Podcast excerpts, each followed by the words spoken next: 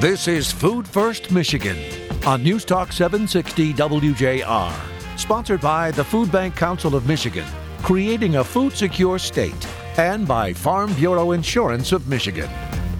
Now, here are your hosts, Dr. Phil Knight and Jerry Brisson. Welcome, everyone. Thanks for listening. In early August of 2020, Governor Whitmer issued Executive Order 167 creating the Food Security Council. In doing so, she shared her concerns about our residents' struggle with food insecurity inside the pandemic as well as outside. The governor stated, Food security is a pressing and persistent problem in Michigan. Despite the tireless work of numerous individuals and groups, many Michigan residents continue to live without reliable, daily access to an adequate amount of affordable, nutritious food.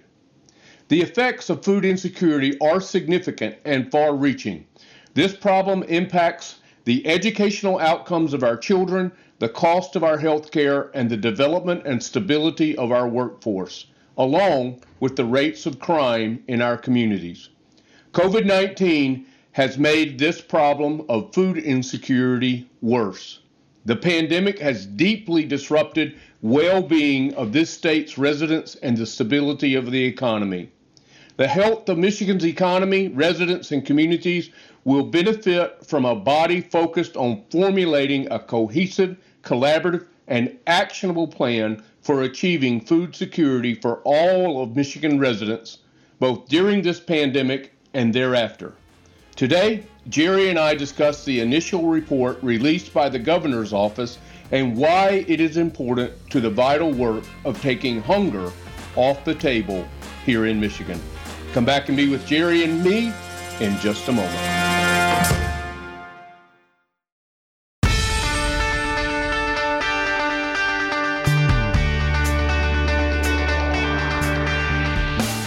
Welcome back, everyone. It's Jerry Brisson and me, Dr. Phil Knight, here on Food First Michigan. Thanks for joining us. Jerry, today we're talking about the governor's uh, task, so to speak, as she formed the Food Security Commission, or Food Security Council, I should say, um, right, you know, in early August. And, you know, we had come through about six months then of the pandemic, and it was pretty evident that people were struggling with the basic need of of food. You know, uh, so I, I just want to say, wonderful that the that the council exists. That it's it's really um, documenting everything we're learning from the pandemic and across multiple sectors. Right. When I look at the the people that make up the council um, the Food Security Council. It's quite a cross section of people from from various different areas of of the food networks, the the grocers, the the county health departments, people from the legislature, um, you know, specific caregivers who are who are certainly uh, affected by all of this, and and I think it's really a good idea to capture our learnings from the pandemic because it's been so intense and and has taught us so many things about who's hungry and what what happens when that many people get hungry all at once. And so when I look at this first report, my first reaction is, well, good. I, I you know, we should really do more of this even as food banks to capture okay, here's fundamentally what happened and here's what we had to do about it. And I know we've got all that information, but to actually summarize it and collect it and put it all together for posterity and to remind us of the things we've learned. And uh, and so it's a nice report. It really does do a good job of laying out, you know, these three fundamental areas of food supply, addressing the need, and then the collaboration and infrastructure that's needed for food and nutrition programs, all captured in a way that that we can go, okay, yep, that is true and and those recommendations are important not just for the next pandemic but for even how we operate on a day in day out basis i mean there are hundreds of thousands of food insecure people in our state regardless of whether there's a pandemic it's even over a million isn't it doctor 1.3 million uh, and change prior to the pandemic in March. Yeah. Now, now we're pushing almost two million. Yeah, yeah. So I mean, uh, you know, this is this is good work, and it's good to call us out. And I know when we first talked with the governor about the possibility of this kind of a of a council, um, nobody had the pandemic in mind. I mean, it was it was a year or more before the pandemic when that first conversation happened. Yeah, it was uh, probably two years because um, then candidate Gretchen Whitmer came on our show on this show um, in February, March um, of the year before uh, she was announcing, yes, yeah, she announced her candidacy for governor. Um, so then we go through the entire first year after she's elected, and boom, here comes March. So uh, you're right. And the good news I take away from that is here is the top administrator uh, the leader in the state of Michigan, the governor of the state, who has prioritized food insecurity. Um, and we talked with her about this opportunity to have a, a, a food security czar or a um, that has evolved into this food security council right here on this show. It's like we almost need a czar to coordinate this. I don't know. Maybe that's a platform. Maybe that's a suggestion. A food czar. I mean, honestly, that yeah. there's um, there's might be some merit to that. Maybe yeah, food czar, nonprofit czar, something like yeah. that would be the backbone organization in a collaborative work plan. I think there's that there's might be some real beef to that idea. We let's, let's think about like that. Okay, beef and vegetables. yeah, true. Yeah. Pretty significant to talk about the power and the influence of this show, as well as the opportunity to um, take this conversation, change this conversation at the highest levels in our state. Yep, and of course we've we've worked hard for years with a lot of different administrations and a, and a lot of different legislators and a lot of different influencers, and each of them has provided something valuable to this work. We continue to be more effective. We continue to reach more food insecure people, but this is certainly a big step and one that I think is going to live as a as a exclamation point in all this work. And so, really proud of you, Doctor, for chairing this for you know uh, getting this group of how many how many people are on the commission? I, I I mean I know there's a number here, but it looks like yeah, there's four legislators, uh, two from the House, one Republican, one um, Democrat, two from the Senate, one Republican, one Democrat. And so then this made up, as you said, of people from across the state geographically that represent a lot of the food system, but also represent probably some of the underserved clients that um, that are that exist. You know, and I I think about um, some of the folks that uh, Tammy Rosa, who's up in uh, Gladstone. Um, you know, here is in uh, in the UP and some of the area that's underserved. Yeah. Right and by then, Escanaba. Right, right. Um, then Michelle Schulte, who's at Sutton's Bay, who works very with the the, the intertribal council. Uh, they've they have uh, added tremendous value, as every member has. But then you think about there's Dawn Medley, who is right there from Wayne State. Um, so you can see it's a pretty big geographical area. Uh, that's about as big in Michigan as you can get from the UP down to the down to Detroit.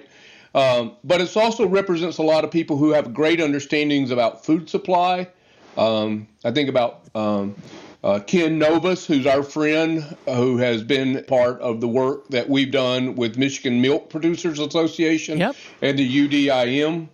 Um, and so it's uh, Todd Regis, who works in food food supply and represents food workers.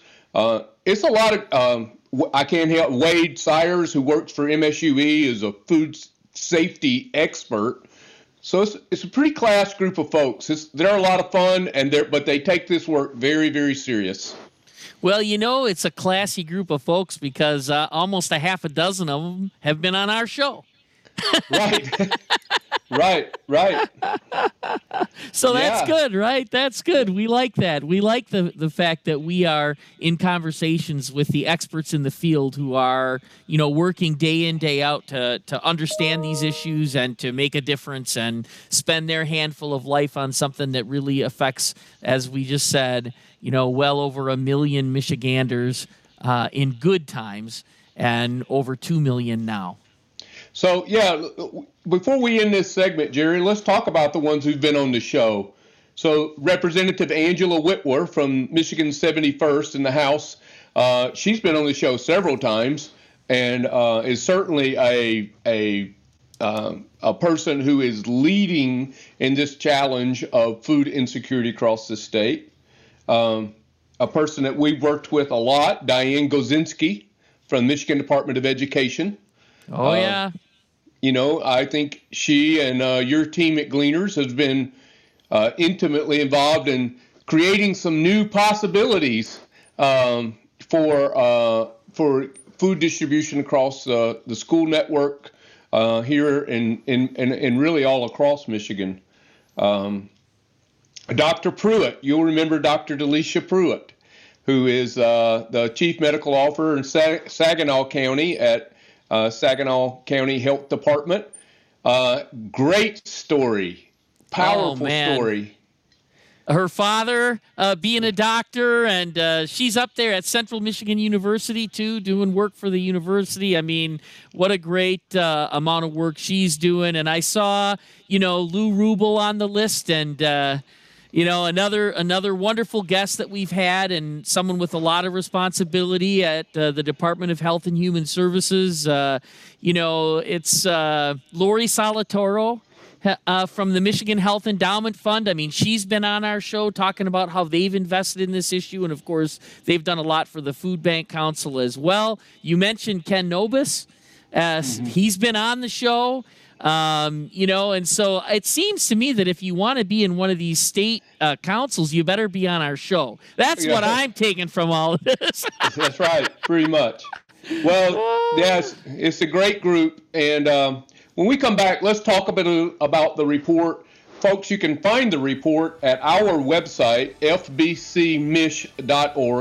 Food Bank Council Michigan, fbcmich.org. It's one of the first things you see when you when you arrive at that uh, uh, website, and you can uh, see the initial report about COVID-19's impact on food security across Michigan. That's Jerry Brisson. I'm Dr. Phil Knight. We're back in just a moment.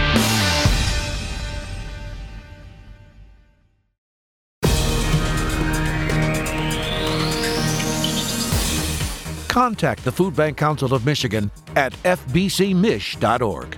Now back to more Food First Michigan with Dr. Phil Knight and Jerry Brisson. Thanks for being with us, everyone. Jerry Brisson, Dr. Phil Knight here. We're discussing today on the show the Food Security Council's initial report um, that we were tasked with by the governor in Executive Order 167 to really discover what were the effects of um, COVID 19 had on food insecurity across the state. Now, it was a challenge before this, Jerry. We know this because you guys across this Food, Food Bank Council of Michigan network, you do this work every day. And we, like we said, it was about 1.3 million folks. Um, about 350 of those prior to the pandemic were children. But now we're pushing almost 2 million, and about 600,000 of those are children. So, from the boots on the ground up, I think what we discovered and are reporting in this initial report from COVID 19, um, you've known, you've seen, our food bankers have seen with a boots on the ground uh, viewpoint. You've seen this rise in people and, and populations. Yeah, and it's nice to have it validated in an official way. I mean, when you look at just the footnotes in the report and the information that was collected from multiple sources across the state, um, to take our experience and then to totally validate it and say it, in fact, happened pretty much the way you saw. And here's the numbers that support it. I mean, those are important things because when you if you don't have that kind of research and you don't have that kind of formal data collection, when you try to solve problems, people go, "Really? How do we know?" You know what I mean? Oh, well, I didn't see that. And so now you've got it in front of you. And while most people are very cooperative, and obviously we have a lot of very strong relationships, there are always some people that doubt. You know, ah, sure, that's what you say, but that's your job to say that. Well, the truth of the matter is, we don't say it because it's our job, we say it because it's true. And what our job is, is to tell the truth. And so here we are again, you know, I think, you know, even even the the the findings, you know, in very bold statements. I read them and said, "This is exactly what happened, and this is the truth. The food supply remained plentiful, but panic buying and the need for repackaging pose significant challenges to to making that food available." Uh, when it was needed, which was pretty much immediately. I mean, when the stores were running out of products, I mean, from you know obviously non-food items like toilet paper to to basic canned goods, people freaked out. They had many of them never in their life experienced a time where they couldn't get whatever they wanted at the store. Now, right. doctor, how many years were you in Africa? Nine and a half. And how many of those years could you get whatever you wanted at the store? None. None, right? so it was a it was a very unusual experience here. That's more common in other places of the world. We're not used to that, right? We're right. not used to that. So when it happened, people didn't know how to feel. They didn't know how to think. They didn't know. So what did they do? They charged into the store and and tried to get everything they could and and take it home, right? Yeah. Well, I mean, acknowledging that and then saying, so here's what we can do about that in the future you know we can we can actually have strategies that address panic buying that reassure people in multiple languages and multiple cultural ways to say you don't need to do that. Here right. there, there's enough food and here's what has to happen and how do we actually implement that? Well you can't implement it if people don't even believe it happened. Right. Right. So the report says it happened we know it happened but to actually have it in front of us where we can use it to create solutions is very, very helpful. And I know that might seem like, um, you know, not the most impactful um, example, but in truth, at that time, that was a huge problem for the food supply uh, chain and for food banks was dealing with people coming because they just need food. They just need food. They're afraid we're not going to have food next week. Well, it, you know, it, it, it might not be the sexiest recommendation that we put out there, but it was one of the first problems that we encountered in the pandemic.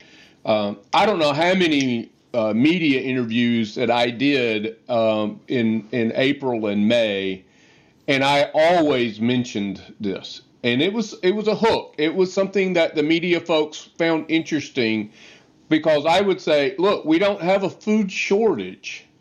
But here's what's happening when a when a family goes in to buy groceries now, they would normally buy six cans of green beans. Now they're taking a case, and that's putting pressure on the retailer. Well, I got to replace that case.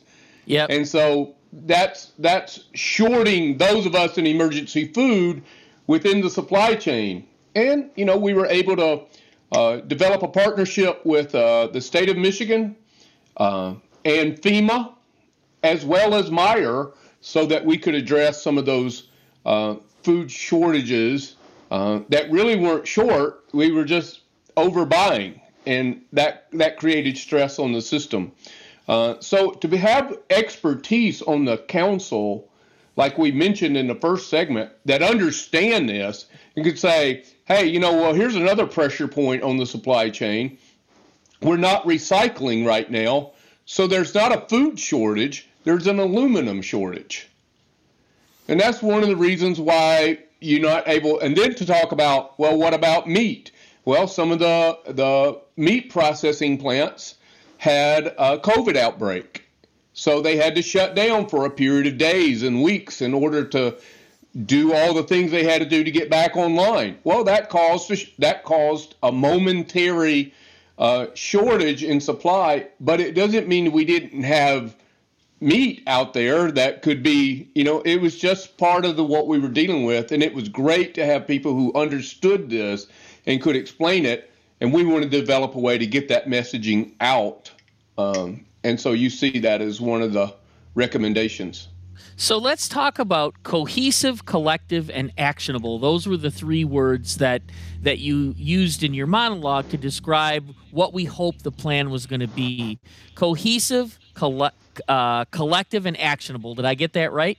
Yes. And uh, so we say, okay, so we've got all these experts. They all agree this is what happened. Uh, we we collectively put this all together. So, what becomes actionable in this? When we talk about this food supply issue and panic buying, what becomes actionable so that we can uh, make sure that this doesn't happen again, specifically in a pandemic, but also maybe helps us understand better how to make the food supply chain more durable or, or more responsive to need? Yeah, so I think one of the things that we just talked about uh, was messaging about the specific problem of, of panic buying and, and then un- helping everyone understand that there are different levels here. Like, who would have ever thought that an aluminum shortage would affect the supply chain? Right. You know? Right. But so I think that what coming to an understanding about the food supply in here in America is I walked away from this report with this. Wow, it is really robust. There's a lot of food and it's also pretty fragile. And so we had just had to come to a better understanding about how does food get to us uh, so that we have access to it. Yeah, and I really like things like uh, one of the actionable items was to secure some additional repackaging equipment or services so that when you have this major shift between restaurants and uh, and and uh, banquet providers of food to people cooking at home, you can quickly repackage that food in the food supply chain. It reduces the waste, it speeds up the amount of food available to people. And besides that, it might give us an opportunity as we're thinking about low cost ways to rescue food from farms just as an ongoing basis. If we know that capacity is out there, maybe there'd be a way to turn that on in normal times to say, hey, at the end of your shift, if you've got two hours left, could you use that other equipment and help the food banks? And, you know, I just think unlocking the available pounds of food that go to waste on an ongoing basis, this may have a really practical impact, not just for pandemics, but for every day. Sure, that's that's a great point, and one that's we you know has been brought up, and we just didn't understand. I just think there's a lot of um, appreciation for the food supply chain, but we still have a good bit of ignorance and and you know like people would would say oh wait the schools are closed or restaurants are closed banquet centers are closed casinos are closed hotels are pretty you know they're not doing these conferences and stuff. Just go get that food food banks and distribute that. Well that's coming in an industrial size can. Yeah. You know number 10 can as we say. Well that's a little hard to distribute to a family uh, who's maybe riding the bus to come and get food at a distribution.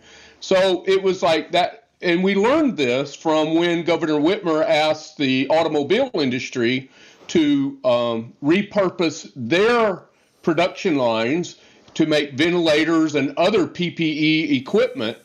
And we're like, okay, well, maybe the food processors could do this too.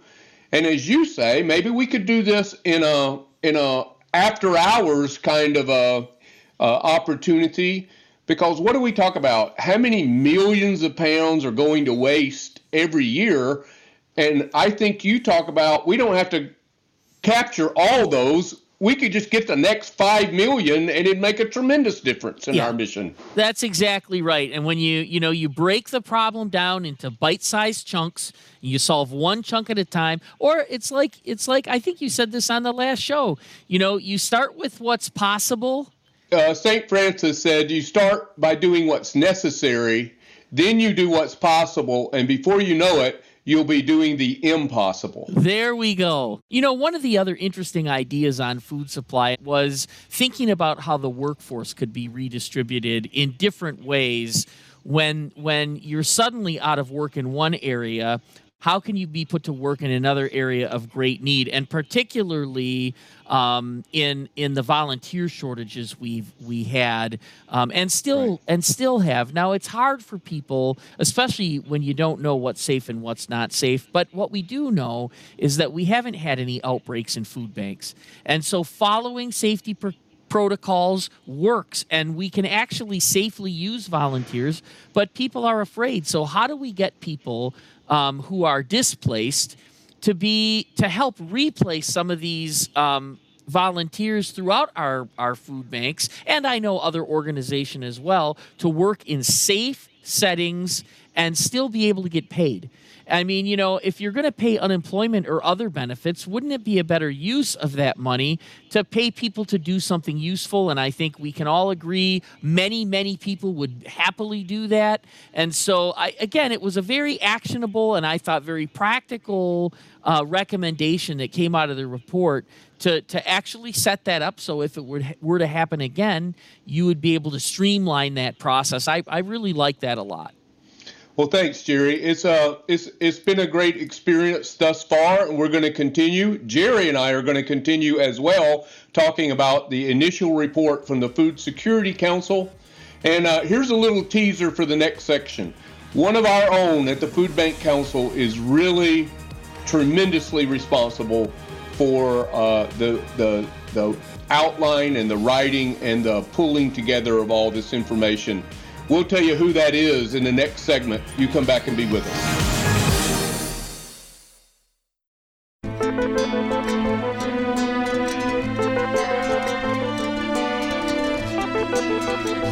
Food First, Michigan.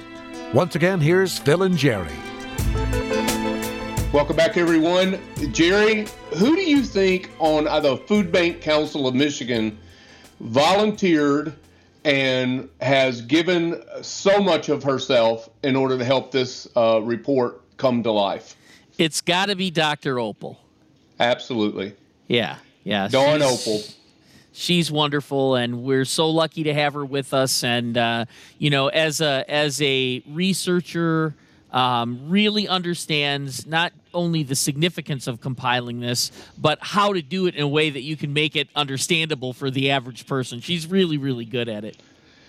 So, you know, this week, um, uh, or recently, I should say, the governor announced not just this report, but she did a press conference about uh, the efforts uh, that have been uh, focused on food security during the pandemic. Um, she asked me to come and, and be a part of that, and I was I was honored to do that. In order to help me prepare for that, I asked Dr. Opel, Dawn Opel, on the Food Bank Council team, to uh, give me her impressions of what's what's the three things that stand out to you from this report. So I want to give you a couple of those and get your reactions. Um, Dawn said the COVID 19 pandemic uh, has has made the problem of food insecurity worse, right? And here's what she said: at this, uh, the rising unemployment, school closures, um, but it also has created new food insecure individuals, people who've never needed emergency food before, and at the same time, many who faced food security pre-COVID 19 have become more vulnerable. Specifically older adults, those quarantined are at greater health with, individuals with disabilities, and those without transportation. These are the gaps, Jerry, that even in blue skies, when we're doing our work, maybe we're not we're not being as effective with these populations as we need to be. You know, it's it's a good reminder of how this all started, and that we're we're still, uh, you know, just one generation into really trying to solve this problem. So, you know, when when food banks got started what we did was we said we got to capture food that's going to waste and get it to the churches and the pantries that are feeding people and that's what we're going to do. And so as a result there was no conversation about transportation back in those days. Nothing nothing at all like it right? It's it just wasn't it wasn't you know not only were we not big enough to even think about that but we were just trying to do something really practical But now we can see after a generation of doing this that there's so much benefit to solving this problem. We should be thinking in more sophisticated ways about who's being served and who's not being served and what does it cost and, and what are the barriers to people having access to sufficient healthy food. So I mean, you know, this is this is how this has evolved, and I think it's absolutely right for the report to call it out and say, you know, it's already uh, true that there are gaps in service, and the pandemic highlighted those gaps. It amplified those gaps. It made us even more aware of our vulnerable seniors, particularly who who don't have regular access because of mobility issues, whether that's physical limitations or they don't have a car or they don't have anyone else in their immediate life who has a car that can that can do grocery shopping for them. And we even learned that some seniors who have sufficient money, they can afford to get groceries you know, you might remember that to get groceries delivered for about a month or six weeks, the waiting list was so long. You know, I mean, amplifying um, that people need help right now and starting to think about how do we make sure we have that in place is going to help us solve uh, a lot of immediate problems as well as ensuring against another pandemic at some point in time. Absolutely. Well, there's some things that we're learning happens inside the pandemic, maybe we didn't see as clearly as we needed to under blue skies. That was on the front side. But now, as we move through the hopefully the end of the pandemic and days ahead, we'll take these lessons we learned inside and apply them to our work outside. Here's one other thing, and then we got to take a quick break. High food insecurity rates that Dawn's talking about also correlate with pronounced racial disparities in a manner similar to health disparities and COVID 19 health outcomes. It's amazing the parallels you see, and the Food Security Council is having conversations with the, the poverty uh, uh, task force as well as the health uh, care task force that's focused on racial disparities as well. It's amazing the correlation. Yeah, amazing and sad, right? Uh, amazing and challenging for those of us that care about people, no matter where they're coming from or who they are. I mean, to, to know that some communities have every issue exacerbated in their community um, is something that we should not be satisfied with. We should not be happy to live that way, and and we should all feel somewhat motivated to address those things because not only isn't it fair, but the suffering that's caused by compounded um, lack of access to resources is substantial. So, yeah. you know, really looking at that carefully and doing something, you know, again, cohesive, collective, and actionable. Uh, that's that's that's important. It is. Jerry and I are back in just a moment to wrap up this edition of Food First Michigan.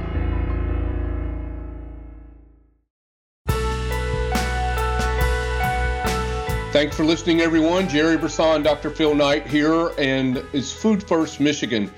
Jerry, this report I think um, has a lot of potential. Let me let me resay that. I think this Food Security Council and the reports that come out of it have a real opportunity to influence this issue for years to come. Because this is the initial report we're talking about today, but we've been tasked to look at food insecurity outside the pandemic under blue skies as well and to create the same type of plan that's that's actionable. Um, and i think there's so much room for improvement there that again i don't really see uh, a lot of uh, territory being threatened here when we talk about who wins when we can create food security across the state Sure, of course, we all win, and and we know that because we all win, drawing attention to how we win is going to help us make the case for why we should have things like food is medicine, right? We should have things like the ability for people who are food insecure, and particularly if they're taking prescription medicine that requires food to be taken with it, that they get food as part of as part of their prescription right? I mean, that should just happen. Now, of course, it's it, nothing just happens, right? But these these types of efforts that draw attention to the issue and the health disparities and the other things that you've just mentioned, they are the things that help us make that case for why state and federal funds that are being spent on health care are being overspent because we're not addressing food insecurity as part of people's healthcare planning. So I know, you know, it's it all of these things connect. And that's why the commission is made up of people f- from places like Blue Cross Blue Shield who know these things are true and who can help make the case in the long run for what kinds of policies and practices we need to have to have a food secure state. Well, that you're talking a lot about health uh, outcomes. Let me throw education outcomes there. Something we've had on this show as an emphasis for years now that if they're not well fed, they won't be well read. And third grade reading level by third grade is the law in Michigan. But right. it's also the best indicator for who's going to graduate. Yep. So, which in turn affects the workforce. So, you know, if we want a better, greater, more a robust workforce, let's make sure that everybody has the tools they need in order to be able to read at third grade reading level. Yep. Yep. So it all makes sense to me. It's logical, right? But you know, I understand. Like you said, things take time. I mean, it took us about a hundred years to put wheels on an on a suitcase. So we're gonna do better than that, Doctor. We are gonna do better. Well, Jerry, here's the governor at a press conference talking about why this um, issue of food security is so important to her. COVID 19 has negatively affected food security for so many Michiganders. We have taken many actions during the last 10 months to make sure Michiganders have access to healthy food. No family should have to worry about how they're going to put food on the table, especially during a public health worldwide pandemic. The Food Bank Council of Michigan and the Food Security Council believe food security is one of the issues that can unite us. Hunger isn't partisan. It isn't even bipartisan. It's nonpartisan. We know this because we can all agree that two words that should never go together our child and hunger. So Jerry, that was a that was a highlight. Yep, no doubt about it. It was a high moment. Great to see you there with the governor, doctor. Makes us all proud. Makes us proud of you, proud of the work, and it continues to reinforce the significance of putting food first. That's that's how I see it, and uh, I hope you felt it. I did. Thank you. Well, time for a little food for thought, and you said it, Jerry. By putting and keeping food first, we will have better educational outcomes, better health outcomes, and better workforce potential as we move forward. That's why here it's important to keep food first, folks. Food first. Food First Michigan, presented by Farm Bureau Insurance of Michigan and by the Food Bank Council of Michigan, creating a food secure state.